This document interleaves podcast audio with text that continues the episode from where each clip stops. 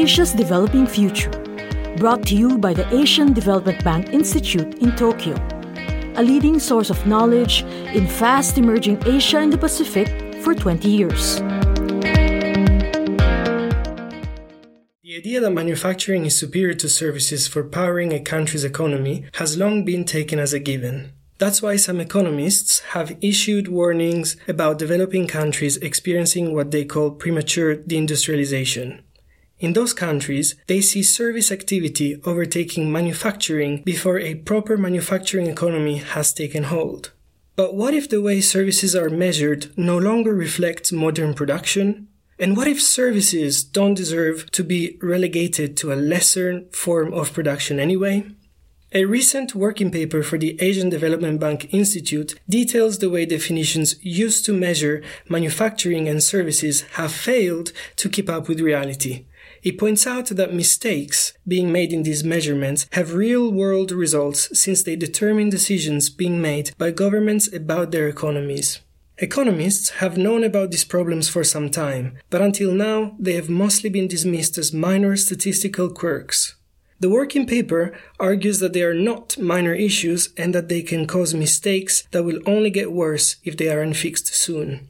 Services already account for the majority of global production. They were 66% of global GDP in 2016. Developed countries have steadily been switching from manufacturing into economies dominated by services. That trend is well known and is generally seen as a natural progression as countries get richer. What has worried some economists is that national accounts, the measure used to calculate a country's economic activity, show that some developing countries have been following the same trend and doing so faster than might have been expected. Those economists are sounding alarm bells because they think it is too early for developing countries to move out of manufacturing, which is generally seen to be a more productive use of a growing country's workforce. However, there are some problems with those assumptions. The first problem is that the measures of overall manufacturing and services in the economy may be out of whack because of the way manufacturing now works. In the past, a company would design a product, manufacture it, market it, and sell it. It would have an accounting department and people to handle after sales relationships with clients. Now, each of those activities can be split off. A company can choose to be involved in as much or as little of the process as it wants. The same process is in place, but now the service functions that used to be embedded in the manufacturing have been sliced off. They are counted separately, making it appear that service employment and activity have increased and manufacturing has decreased.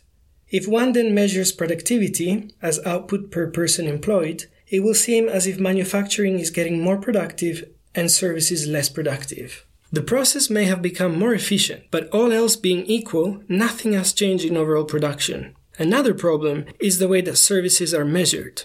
They are measured in national accounts the same way that manufactured goods are measured, but that misses much of the value of many services. For example, research may lead to a development in one industry that improves a product for many years, but the production of that research will only be measured once. Production of the good that is improved will be measured throughout the product's life. Many services, by their nature, are intangible when compared with goods. It's easy to measure a widget, but much harder to measure the services that make that widget possible. What is a communications network worth that allows modern industry to function compared with a machine that stamps out car parts? In a lot of industries, the very definitions no longer make much sense.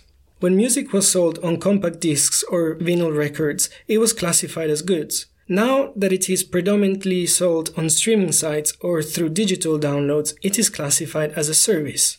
Finally, national accounts miss all the services that are not directly paid for. Free goods, things like Facebook or Wikipedia, that are used by billions of people, are not even measured in national accounts as a social media service although the income generated from advertisers, for example, will appear elsewhere.